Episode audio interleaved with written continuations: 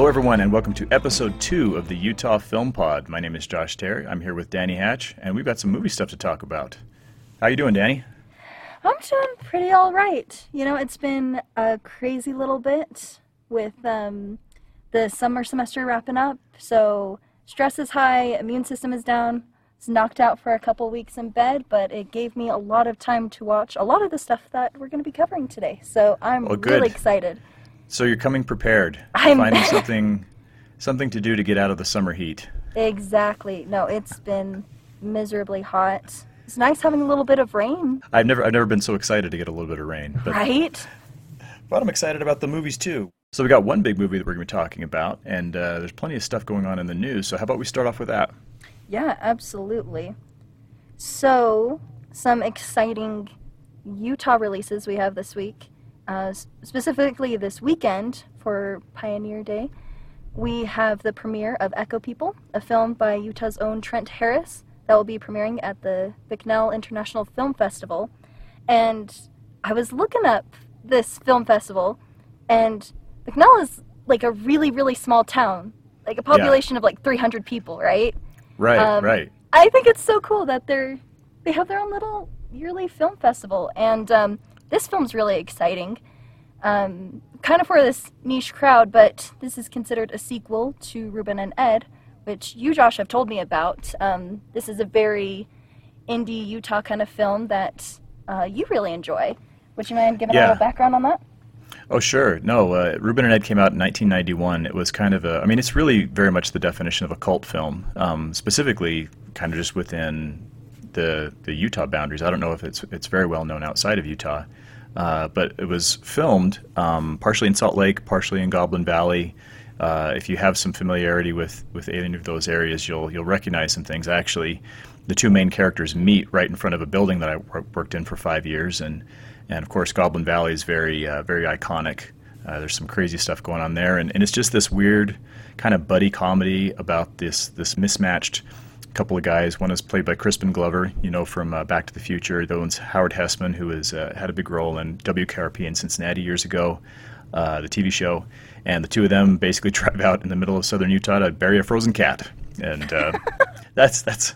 I mean, it's, there's more. There's more to it than that, but that's that's essentially um, no. And just uh, it's it's actually quite funny because if you if you have seen the clip on YouTube where Crispin Glover goes on uh, David Letterman and and almost kicks him, uh, that's he's in the Rubin character for that with the kind of like the long strange wig and the the, the striped bell bottom pants and the, the crazy elevator shoes.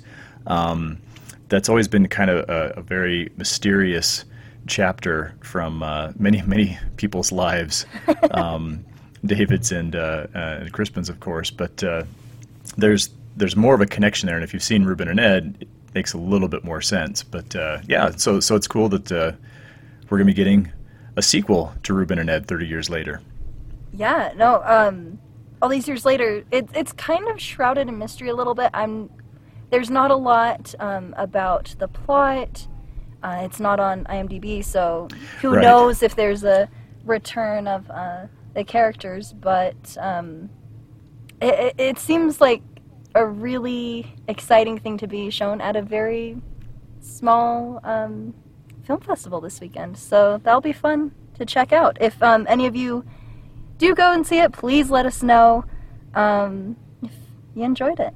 So Absolutely, yeah. Bicknell's just down down by the Capitol Reef area, down down through Torrey, if you've been through that area, and uh, pretty cool place to have a film festival, I'd say. yeah, well, it's a good spot. Something else we have uh, in the news section, we talked about The Chosen a little bit last episode because the final episode uh, for season two was premiering when we were releasing that episode.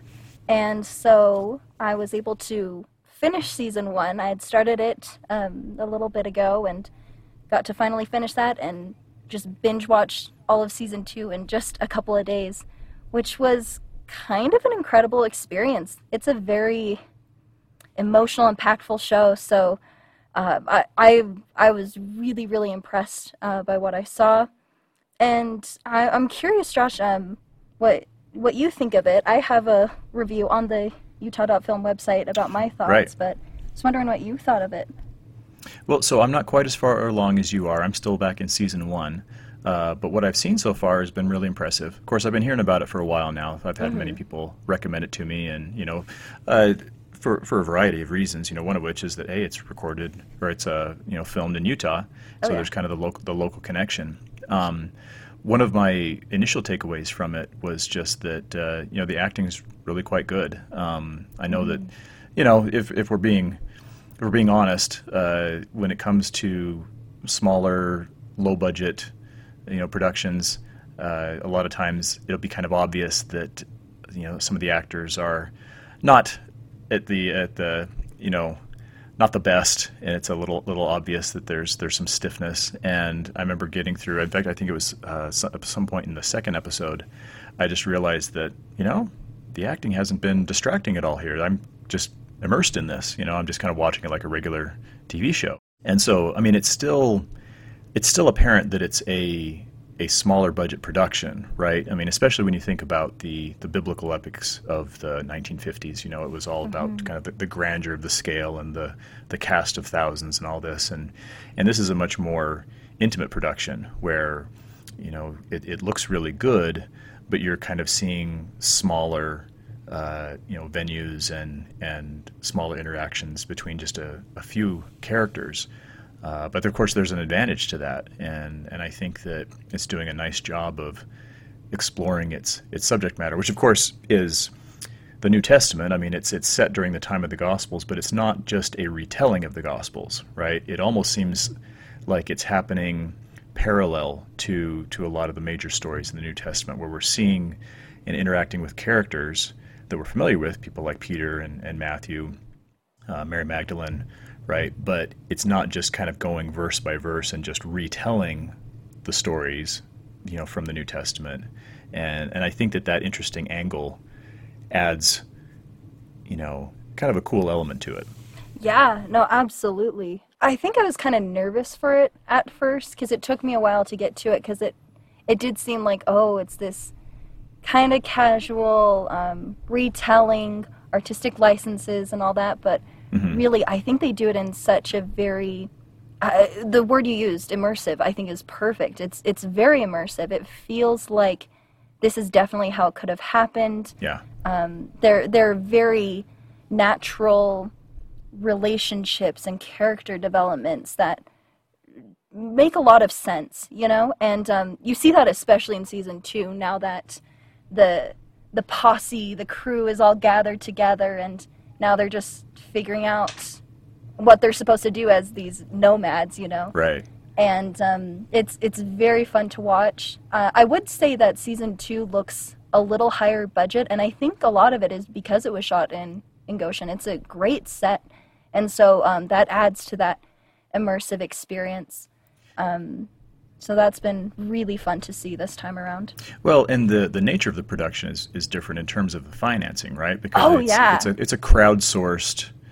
You know, it, it, the the budget is effectively coming from from donations and and it, they're kind of paying as they go in a way. Yeah. No. Um. I love what they're doing with this, and I think, um, y- you know, putting the religious story aside just the production um, is very, very interesting to look at because they're doing things in a totally unique way. They're, you know, it, it's not unheard of to be financed by fans or anything, but to have something of this high quality just from um, uh, crowdfunding is pretty incredible, and that they're still generating this revenue from their streaming service, um, which is also very unique because the way that it works, um, they have an app, and uh, when you go to the app, you can watch an episode, and it's already been paid for by someone who has donated money um, to the to the project, and uh, you can also pay it forward is how it's called, and um, they're just relying on the generosity of people to keep this project going and they're I think it's over halfway through funding for season three. They have like eight seasons planned. They're really taking out their, their time to flesh this story out, and mm-hmm. um, I think they can do it considering uh, this support that they have. And I, I think it makes this um, production really fun to look at too. I follow them on social media. Um, and they have a really great connection with their audience. They're constantly giving updates. They're um, generating this content of videos, pictures. Here are the highs and lows of this whole production, and it, it's it's kind of cool because they are being accountable to their their sponsors, right? They're basically Right. their producers, right? And um, Yeah. I- and I just I love that. I think it's been um, just such a, a unique, interesting project to follow. Yeah, the the connection between the producers and the audience is very close. Yeah. Like almost almost integral. Yeah. You know, and and so I think that you know the questions of accountability and financing and production, you know, it's it's it's really going to be interesting to see if this if this has a ripple effect elsewhere. You know, especially just coming out of the pandemic, I think that we are poised to see some things change. Uh, of course, that are already changing. Uh, that that may be accelerated as a result of, you know, just just the advent of technology and the advances there, plus just you know things that have happened out of obligation because of because of social distancing and, and the pandemic itself. And so, it will be, you know, I, I wonder if, if this kind of a production is going to be looked back on as as some kind of a landmark, you know, based on the way that we, uh, you know, the way that we consume media 10, 20 years from now. Yeah, I, I could totally see that. They're definitely pioneering this this new idea that so many people could could adopt for their own projects, and it's kind of an interesting idea. Like one one team, like one production, can create an entire streaming service just for this one show. So who knows um, the the implications there are for that uh, that we'll be able to see for other future future media stuff.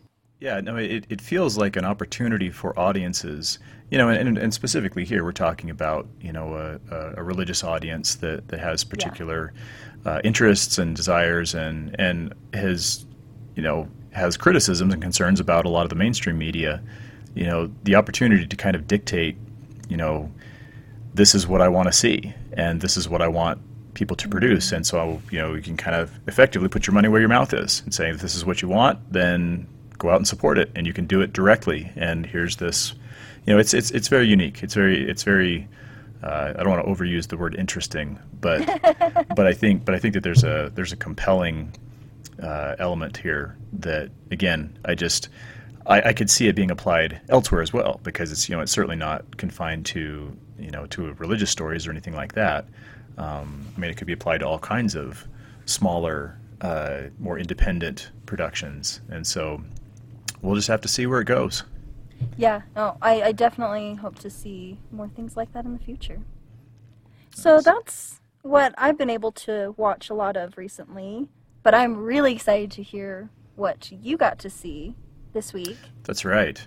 Yeah, so I, I was able to just see M. Night Shyamalan's new movie, Old, which I am sad to say is probably going to burst the bubble of excitement. Sad to say. Um, Oh, There are some, yeah, no, it it starts off quite well, and it has a really fascinating premise, um, but it doesn't really deliver in the end. Uh, I wouldn't call it a bad movie, but the ending feels more like a shrug than a wow, if that makes sense. And and in his genre, you know, because this is very much of his uh, horror suspense thriller style it there's kind of a build and a build and a build and a, oh what's going to happen? What's what's going on? And then the resolution feels logical but kind of unsatisfying. Um, so the story is based around uh, these three different families and they're all at the same tropical island resort.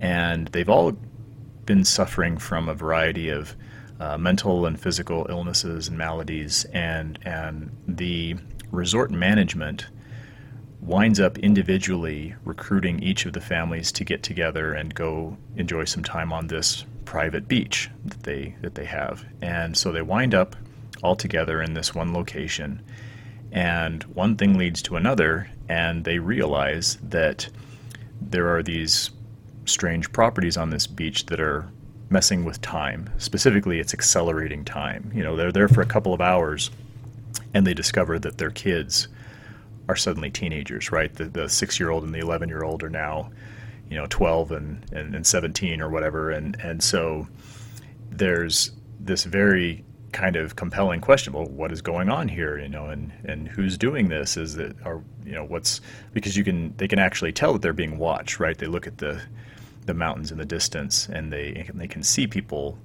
kind of watching them, but they can't get off of this beach because you know the when they try to retrace their steps, they wind up having kind of this this weird uh, distorting experience that kind of kicks them back there. Um, it's really it's Yeah. when, when you yeah when you describe it like this, it, it's it's really funky and it's I mean it's really funky to watch too, right? It's it's a it's it's an M Night Shyamalan movie, and if you are familiar with his style and kind of the way that he presents kind of these curious, strange goings on in, in some of his films, it's very much in line with that. And so, so I think that there will be things, if you consider yourself a fan of his stuff, uh, that will be will fall right in line with with a lot of you know what I consider his uh, his better movies. But the trouble for me is that after kind of setting the stage in this way, it doesn't really deliver at the end. And I wouldn't even describe it as like a major twist. Like it's it, it's not quite a big twist ending because there's obviously this drive towards resolving why this is happening and what's going on, and it just doesn't really, you know, again, deliver is is the term I would use. Um, it actually kind of reminds me of the TV show Lost, Oh, which okay. yeah, a lot of people.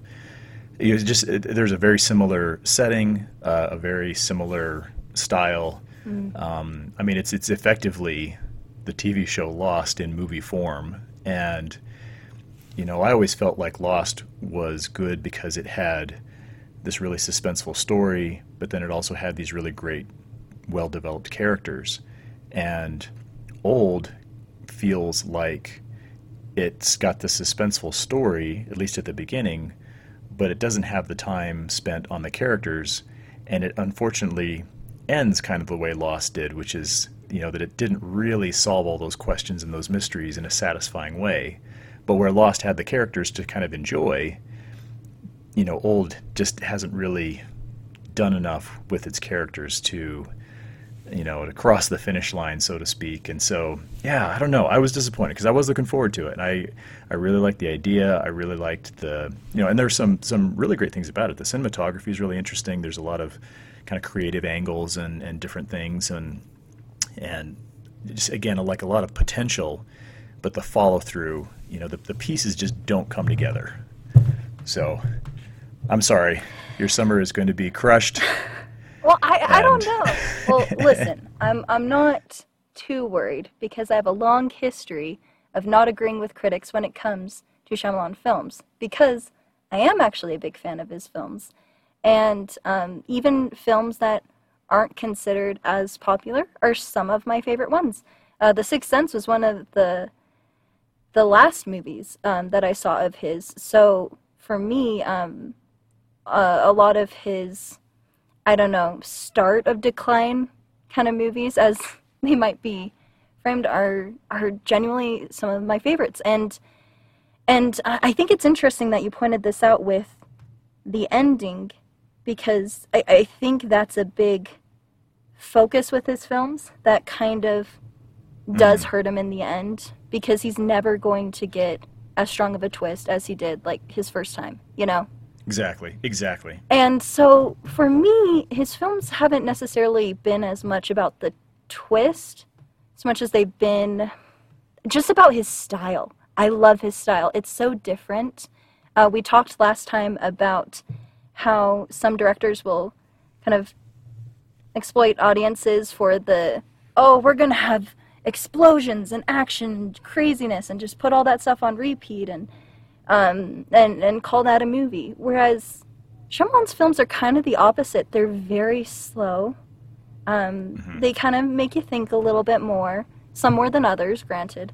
I, I don't necessarily think he's perfect, but you know he's he's striving for something every time. He he loves his style. He has this artistic vision, and he's gonna do it whether you end up liking it or not in the end. And I just, I love him for it. I really, really do.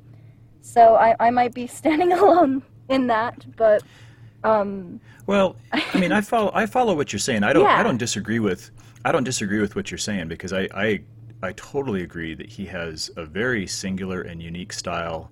Uh, if you don't want to use the term slow, deliberate is is the nice way of Yeah, it, right? yeah. Like, and, but uh, but I think that there's there's kind of a a drawn out kind of quirky delivery that that really seems unique to his movies, and I I enjoy that, and I, I enjoy a lot of his his style and just kind of like the little you know the the, the little particular quirks that he uses. Um, the trouble, I think, and, and again, I mean, it could be for me and for you know a lot of a lot of people um, who did see Sixth Sense at at 1st mm-hmm. right? So so Sixth Sense has the advantage of being not just a unique style, you know, a, a unique movie in terms of style, but it also has that great story that really culminates in just that shocking finale. Mm-hmm. And so when his other movies still have the style but don't deliver on the story, it just it feels like he's coming up short. And and I say this as as someone who has not been quite as critical as, as others in terms of his his work. I mean, I think that the the general trajectory, you know, that that I think most people kind of uh, presume for for his his career is that you know he started really strong with uh, you know with the Sixth Sense and Unbreakable was good, if not quite as good, and Signs was pretty good. And then around the time of the village, I think people started to, you know, and it might have been a kind of a question of fatigue too, because there was a sense of obligation, like, oh, there's got to be some big twist, and so we spend the whole movie anticipating the twist instead of just getting into the story, uh, which could be, which which could be, you know, another another point uh, worth exploring. But once, you know, once we get past the village, you know, now we're kind of getting in, you know, he's he's getting away from horror suspense and exploring some other genres, which of course, you know, is totally, you know, encouraged, I would say, for Yeah. for directors. Yeah. You know, but but the movies themselves just didn't seem as satisfying. Um, now, I I never did see uh, The Happening or Last Airbender. I did see Lady in the Water. Um, After Earth was one of the first movies of his that I reviewed professionally, and really just kind of I was I was intrigued by the idea, but that one, like I, I liked Old a lot more than After Earth. Let's put it that way. Like in spite of its flaws, I enjoyed Old a lot more than After Earth.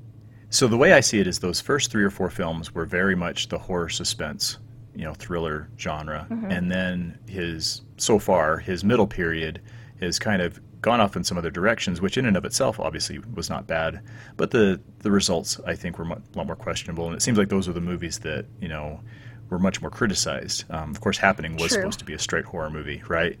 Um, Yeah. For me, the turning point uh, recently was The Visit, which felt like a return to his his original style and focus. And I actually I, I really enjoyed The Visit. I don't think it got a really great reception, but but I felt like it was him just totally getting Getting back, back, to it. you know this is what you do well, right? And and then Split I really enjoyed. Um, Split was fantastic, and I'm and I'm glad there is kind of more of a consensus on that. I hope. I think there are some people who are still kind of a little unsure. No, and, and Glass, well, Glass, I think people got a lot, got really excited for because of the end of Split. You know, to kind of think that oh, there's this tie into Unbreakable, and oh, there's know, this, I this was actually so this cool trilogy. Yeah, and and it it really, in retrospect, I can understand what he was doing logically, but it still felt like kind of a letdown. Um, of course, Old doesn't have anything to do with any of his other previous movies, but it, it feels like he's back in more of his his traditional territory. Um, and then, you know, critically, I think you know, and I've I've heard you suggest as much that it kind of feels like there are a lot of critics who have just never given him a break since those first few movies. You know, Yeah. That, that there's kind of a predetermined attitude like, oh, it's Shyamalan, it's it's no good, and this. Yeah, that. no, I, I'm I'm really nervous about the damage with that. Yeah. Yeah, because the the way I see it, I um, I really enjoyed his early movies. Kind of lost interest midway, and then have been happy to see what he's produced over the last few years, even though they're a little more hit and miss. And and I wish that old was a hit. Don't worry, dear listeners. It'll probably be a hit for me. I'll, I'll be the one writing the review. no. Um, you'll you'll be I- I one of the dedicated fair. few. exactly. I might be the only one because, like, I I do like a lot of the ones that um, strayed kind of from his style. I I liked seeing him branch out, and and I hope that you know he's not being forced back into this. Well, but those but those were the first ones you saw, right?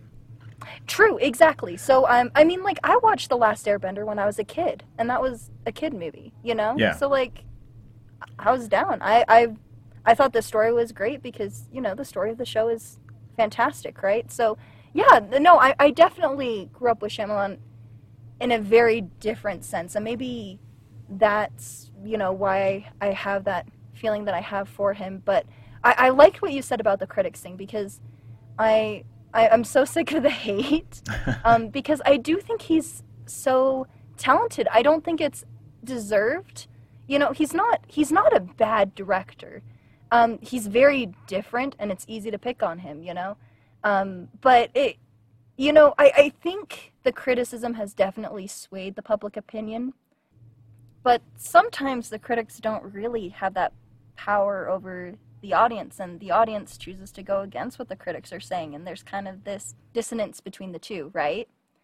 And I've found that really fascinating. Like, I've kind of stopped looking at Rotten Tomato scores because it feels like so many times there's, you know, these clashing opinions, and I, I just want to pick your, pick your. Yeah, that. no, I well, it's interesting that you use the term power. Um, I've I've never really, you know, in cer- certainly from my own, you know, my own modest reach, I've never really felt like I had much power over o- over the uh, the success or failure of a uh, of a movie. But I, I I follow what you mean though, what what you're saying though, because I think that there is there is a debate. Um, you know, Superman versus Batman. I think from a few years, or Bat, was it Batman versus Superman? I can't remember which one. Whichever The one from a few years superhero you prefer, Yeah, that's the one Well, I know. Yeah, I mean, I know. I know that there were the, there was a debate as to whether or not the the negative critical response had an impact on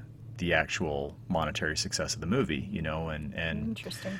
which is yeah well i, I certainly think it's worth a debate Mm-hmm. um, i i kind of i kind of i kind of smirk at it myself because most of the impression that i've gotten over the years as i've done this professionally is that you know more often than not people tend to be kind of cynical about you know the opinions of critics. You know, I, I've heard on numerous occasions people say, "Oh, it's just critics. What do critics know? Critics don't know anything." And and and so there's this, like you say, there's kind of this weird dissonance between the world of critics and what they're saying versus the audiences, which is really kind of sad because you would assume, right, that the purpose of a critic is to, you know, see, you know, there's there's supposed to be a connection between the critics and the audience, just to say, okay, well, we're going to go out and see these movies, and we're going to help you decide which ones are worth your time, right? Mm-hmm. And so it, it's a service, right? There's a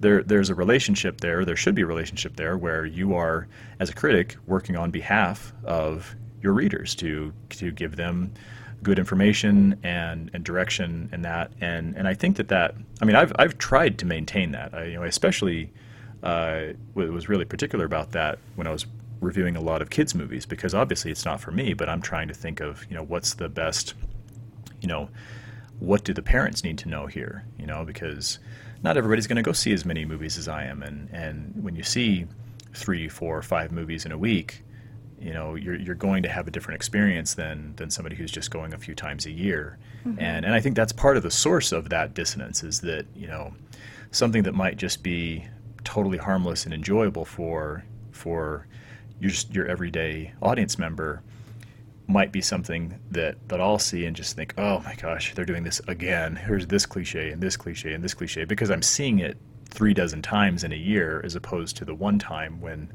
you know this you know hypothetical audience member just goes to just goes to see a movie. And so so there's definitely this gap and there's this separation but I don't know. I just I feel like it's kind of tragic because I feel like yes I'm giving my opinion and yes I you know there's there's a style and a and a performance to to writing a good review right mm-hmm. but ultimately I'm still supposed to be offering a service I'm supposed to be giving something of value and if things are so bad that people are just going to automatically kind of dismiss the idea of anything that a, that a critic says, you know, and I, I don't think it's quite that bad, but it's it's a dysfunctional relationship. Let's say that it's a dysfunctional relationship. well, hopefully, we can do what we can to uh, repair the relationship. But you know, I'm I, I'm definitely on the side of the cynicism towards critics. I think, and the the thing that and unfortunately, I haven't seen this with you, Josh. I, I do think you're one of the good ones out there. Um, but no, but sometimes I see um, critics kind of do this. I don't know. They're like, "I'm a writer. I'm an artist," you know. And so, some th- this review I saw on Rotten Tomatoes for The Boss Baby Family Business, which is one of the movies that I saw, and I wrote a review yeah. on, and I loved it. I thought it was fun. It was just hilarious, very solid story. Um, and uh, the critic consensus says it's more C level than C suite, but as a painless di- diversion for the kids, the boss baby manages some decent family business. So, you know, probably felt very good about writing that, like, oh, I'm so clever. Mm-hmm. But then the audience says cute animation, funny jokes, and a strong family message make the Boss ba- Baby family business a solid sequel with all ages appeal. So for me, like what I want out of review is not necessarily as much of a a rating, though I do think there's something to be said for having some kind of ranking system so you know how things compare. Right. But you know what I want is like I, I want to know kind of what I'm walking into because like you were saying with old, you're like, you know, I, I didn't like the ending, but if you like M Night Shyamalan, you know, you're you're probably gonna like this. So I probably will like old based on what you're saying because I love his style. I don't necessarily care as much about the twist, right? So, yeah. you know, having a critic review where it's like there's no detail, it's like, well, why do you think it's, you know, this C level? It's just a painless diversion. Mm-hmm. Like, what about the story? What about the style? And, you know, as a critic, I think what makes them valuable is that they have more experience, more expertise, and you know we can yeah. we can pick up on more things because it's like oh we we know about cinematography we know about the color schemes and the editing and camera mm-hmm. angles and and we should be using those things as as evidence right? So yeah. no i think i think there are a couple right. And it, and it should be. And i and i think i think there are a couple things that that are going on that that might be responsible for you know this this dysfunction you know. Yeah. first of which is in, in very practical terms you know as a critic uh, you you not only have to give a verdict on a film right thumbs up thumbs down 3 mm-hmm. stars you know abc whatever you kind of have to well not just back it up but you have to fill content you know especially if you're if you are uh, writing for you know the paper website whatever you have to give specifics and details. And so as you're going to go into movies looking for things and, and looking a lot closer at things than you would be if you were just kind of a casual viewer. And so I think that's why, you know, I think with something like Boss Baby, uh, which I didn't see, and, and so I, I, can't vouch for for either side mm-hmm. uh, in terms of the evaluation, but it, it wouldn't surprise me to see that the audience who is just going to see an enjoyable kids movie would walk away and say, "Oh yeah, no, that was cute. That was fine. That was that was kind of sweet." Mm-hmm. But then the critics who were kind of digging into it and and and this is kind of the second point I would make is that not only are they looking for content, but there also has to be kind of a, a gradation or a spectrum where, mm-hmm. you know, if if I'm going to give four stars to, you know, and, and I don't know if this is the, you know, getting away from from kids animation, but like if I'm going to give four stars to a movie like Raiders of the Lost Ark, which is just like this incredible, amazing action movie, mm-hmm. then when something like The Mummy comes along, you know, the, the Brendan Fraser movies, which are perfectly fine, you know, and, and are yeah. fun and kind of enjoyable and stuff, but you know, I'm sorry, that's no Raiders of the Lost Ark, and so that can't be four stars, right? So it has to be less. Mm-hmm. And then so so maybe that's a three star movie, and then along comes the the Tom Cruise Mummy movie, right? And okay, well, this has got some real flaws, and so suddenly that now we got to get down to like two stars or one star or something. And whereas if you just walk in to see the Tom Cruise movie, it might just be perfectly fine because it's oh well, this is just you know, it's, it's not great. It's not one of my all-time favorite movies, but it's fine, right? And so I think that a lot of times the audience score will reflect not that something is awesome, but that it's perfectly good, it's perfectly passable, but then in reflection, they'll also acknowledge that okay, well, yeah, it's not nearly as good as some of these other ones.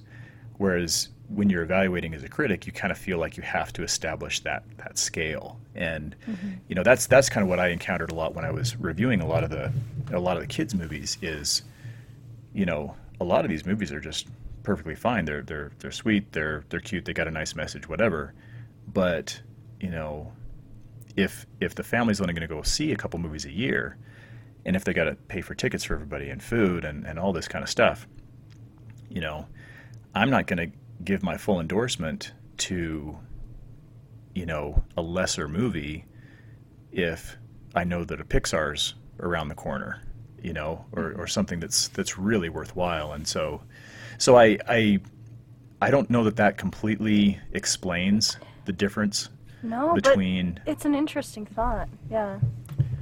Yeah, no, because I, I, it's, it, it is kind of sad, right? Because you would you would think that there would be more of a a consensus, and and a lot of times there is. I mean, I think with a lot of movies, it's pretty obvious that oh yeah, well, this is a good movie or this is a bad movie, right? But mm-hmm. but there are enough of these these kind of odd exceptions where the you know the audience response is really high and the critics hated it, or vice versa, that we kind of question you know what's what exactly is going on yeah. here which is why i think you know having those details really help out but you know what i'm what, what i'm thinking with you um, saying this is that it's kind of almost as if we have this finite amount of fours and ones we could give out during a year so you know you have to as a critic you have to be more selective right whereas average moviegoer yeah. it's like oh that was amazing and that was the only one i saw this year you know so mm-hmm.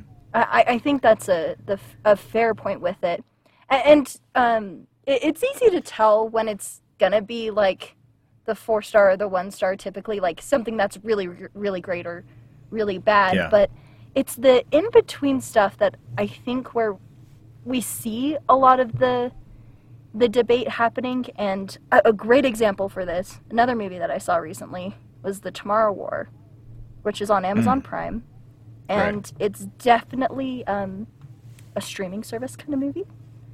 From what I can tell, like it's because yeah. it has a lot of problems, but it has so many things in it that it's it's so good too. So I feel really torn, where it's like, you know, there there's so many good and bad things. Like I don't know if I would rate it highly or low because you know it had those great things going for it, but other things I just I, I can't vouch for. So no, and this and this I think that what you're describing is is is perfect because you know if you if you look closely enough at something, you're going to notice that almost even even with really really good movies or really really bad thing bad movies, you're going to find things to like and things to dislike, right? Yeah. It's, it's very rare that it's going to be going to be perfect. Mm-hmm. Um, or perfectly but, bad. well, and I and I think I think what is what is difficult is when either as, as a critic or an audience member, you're obligated to boil it down to just one single verdict, right? Because if if it's got a lot of good things going, but then there's kind of a little exception. You know, and, I- and I, I spent years trying to figure out exactly where, you know, what a two and a half star movie meant versus a three or a three and a half. You know, I mean, I, I kind of felt like, well, a three star movie is a good movie. It's not a great movie, but it's perfectly fine, and I and I don't have any problem endorsing it. Right? If you if you saw me give something three stars, that's what that meant.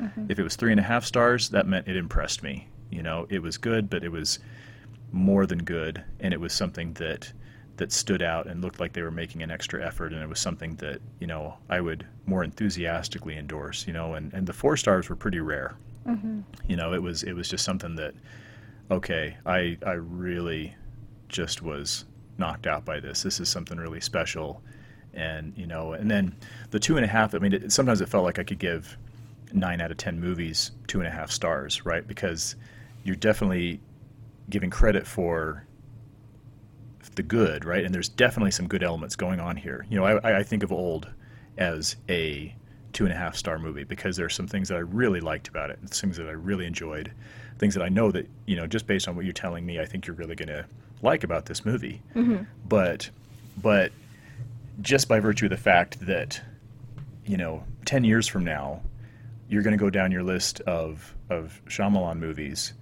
or, or just kind of thriller suspense movies in general. And it's not Sixth Sense and it's not Unbreakable and, and it's not, uh, it's not even, you know, The Visit. And so, so while I can see an objection to panning it, right? Saying, you know, it's, it's, it's not a terrible movie. It's not a bad movie but it's not as good as it could have been. And and I think that that will become more and more clear, even if in the initial viewing, you know, because if if a lot of critics are just kind of nailing it to the wall and saying, "Oh, this is terrible," I think I think I looked at it this morning. I think it was like 6.2 on IMDb or something, you know, which is, is a little less than I would would give it, but that doesn't surprise me that it lands there. Yeah. Yeah, no, it's so I'll, I'll be you know maybe the next uh, next time we record you'll have to tell me what you think. Yeah, no, absolutely. Um, I, I really like your take on on that. How critic kind of has to be a little more picky in some ways. Right. Well, and on behalf of the audience, I mean that's that's kind of my It's point is that that you know I I feel like you know and it's it's not just purely a pride thing where you know because I have to take I, I feel accountable for if I endorse something you know that that's I'm pinning my credibility on that and and if I if I give the, the thumbs up to to a piece of crap you know that reflects poorly on me but but beyond that it's you know not, not that it's all about money but honestly i mean if i'm endorsing a movie and and telling you know mom and dad to go take all four kids and to buy all the popcorn and the drinks and the candy and and even if they're going to the matinee i mean that's still going to be a pretty expensive outing Absolutely. you yeah. know money's important you know people are on a budget and and so if i'm going to tell people to go see something i i am thinking about those kind of questions um, i don't know that all critics are you know i'm sure there are a lot who who aren't uh, but but that's something you know i don't know i can i can ultimately only speak for myself Yeah. Oh, I think maybe I don't know. For me, because you know, I, I understand the reputation thing. Like, I, I'm nervous about declaring my love for Shyamalan films, right? But you know that that is a personal thing for me, right? So I don't know. It's it's very rare for me to uh, to really dislike a, a film. I think there are so many things to point out that are good. I like staying positive about it because you know it's such a cool industry and there's so much hard work that goes into it and i could i could give you a list of movies if you want to hate some stuff. Oh there i'll give you i can give you plenty. There are a few for sure. But like i mean want. I, I think for me that's why i say like i really want to be detailed because like for me i think tastes are so different across the board where if i can at least communicate what a person might like and what a person might not like in a film then Mhm. they can be the judge you know and, Yeah. and i feel like that's more my stance and i'm a person who likes playing devil's advocate quite a lot so maybe there's a, a, a bit of that too where it's like well I'm gonna like this because there there is this good stuff to be found. So, mm, So, so you know, you're you're saying you're a Shyamalan fan out of spite. hey, I was I was a Shyamalan fan before hearing all the haters. Okay, the other stuff is out of spite. Don't Yeah, you don't you come after me with the Shyamalans. we'll go down No, that no. road if we need to. But well, hey, so so speaking of speaking of coming after you, oh gosh, uh, I heard I heard we got a comment. I heard we got some feedback yeah, we did. in the in the early days of the Utah Film Pod. We got a reaction. We did it. We made it. Um, and, and it's great because we made it out in Germany. That's where we got it from. Um, Nice. But yeah, no, absolutely. With that talk about, you know, we're here for the audience and everything, we really care about what our audience has to say. So this is from Jacob talking about what we were saying with uh, the Real Housewives of the North Pole and how you and I are both kind of a little apprehensive about the project because if Mhm. it's not self aware enough, it might be off putting for us, right? So Jacob here says, I do want to say that I disagree the point about reality TV. I mean, isn't the whole point of parody of that sort is that it's aimed at people who enjoy that kind of content or have had so much exposure to it that you can recognize and laugh at the tropes. If you don't know the Real Housewives, why would you go see a parody of it? And I thought it was interesting because, like, I am intrigued to see the parody because I, I like things that make fun of other things because I, I love tropes. I think they're interesting, mm-hmm. you know? But I, I think it's interesting because he's, he's kind of calling us out for two things, I feel like. One is, you know, the target audience. And we, we talked about this last time with Real Housewives of Salt Lake City. We're not the target audience for it. Like, that's, Right. that's not our thing. um, but the second thing is that he he called this a parody, whereas we were talking more about it being satire last time. And satire, I feel like, you know, talks. It's trying to make a point about it, whereas parody, it's just kind of like what he said. It's just replicating, and you're laughing at the replication, not necessarily on any statement they're making for it. And it made me think of um, this SNL sketch that I love. It's um, Kylo Ren as an undercover boss. And so it's not commentary on the undercover boss show nor on Star Wars. It's just, hey, what if we took these two things and combined them? Um, but the difference being that was a five minute sketch. And um, if it's a full length Yeah. film about Real Housewives, you know, uh, might not be our seed, and and that's okay. So, I don't know. Do you have any thoughts with that? Yeah, no, I I completely agree with the idea that you know that that the satire and the parody is is meant for fans, you know, and so so they're going to be able to appreciate it more. Um, I, ju- I, I guess I guess it's a matter of just two different audiences, right? Because my because of my feelings about reality television, or at least this this branch of it, right? Because there are so many different different variations. Um, but I just, you know, would find more satisfaction in just something scathing about it because I just find it so repulsive, you know, and and so I guess I guess if the if the target audience is reality fans, then it it makes sense to want to to mirror that style.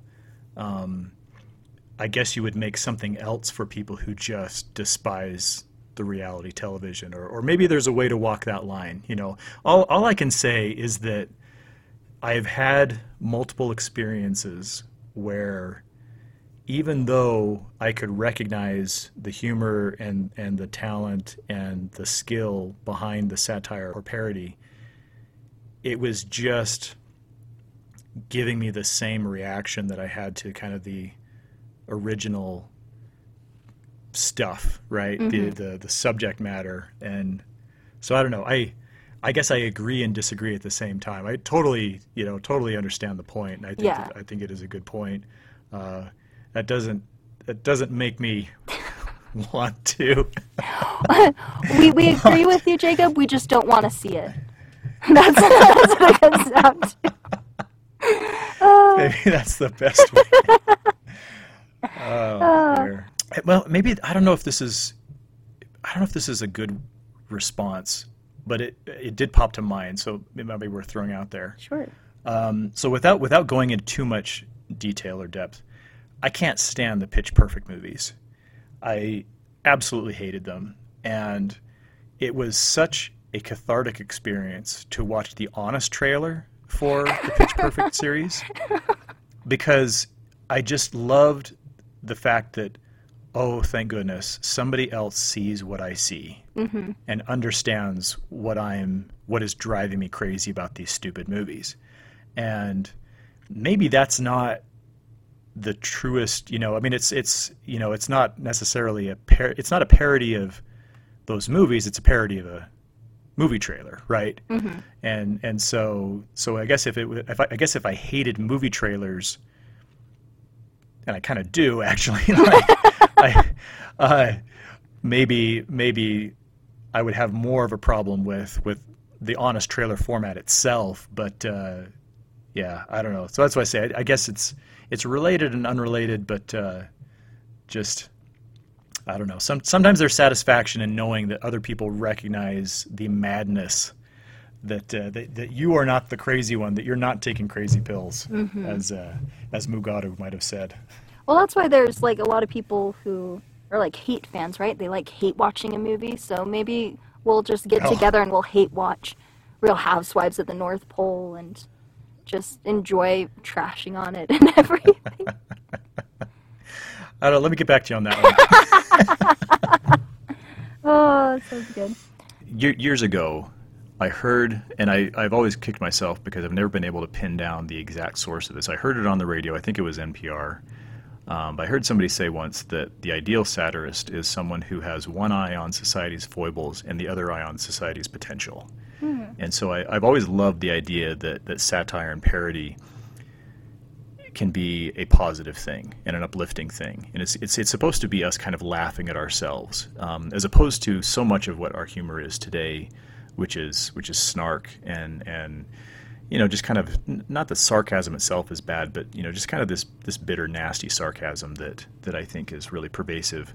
I like the idea that, you know, we all need to be able to kind of laugh at ourselves. And and uh, and when that comes through i think that's that's really valuable. And and so i definitely think that there can be you know some nice potential to this uh, you know th- this housewives project. Um, I, I definitely understand the argument and agree with it to a point um, but i can definitely say that you know if i just feel like i'm watching another episode of the thing that i that i hate it's not maybe it's not doing its job if that's what it is. We really appreciate the comments, and if any of you guys have any comments on this episode, please go to our YouTube channel, utah.film, dot is all spelled out, and comment on this episode. What you think? Keep the conversation going. No, we absolutely want to hear what you guys have to say. Um, we'll be putting up new content on Utah.film, our, our website, um, reviews for you know movies like Old and, and other things that are going on, and so be sure to check that out. And uh, in the meantime, we'll be working up some material for podcast number three. And until then, thanks so much for spending time with us. And uh, Dani, any final thoughts? Um, just thank you for coming back, and we're excited to keep this going.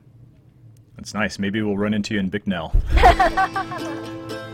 right. Take care.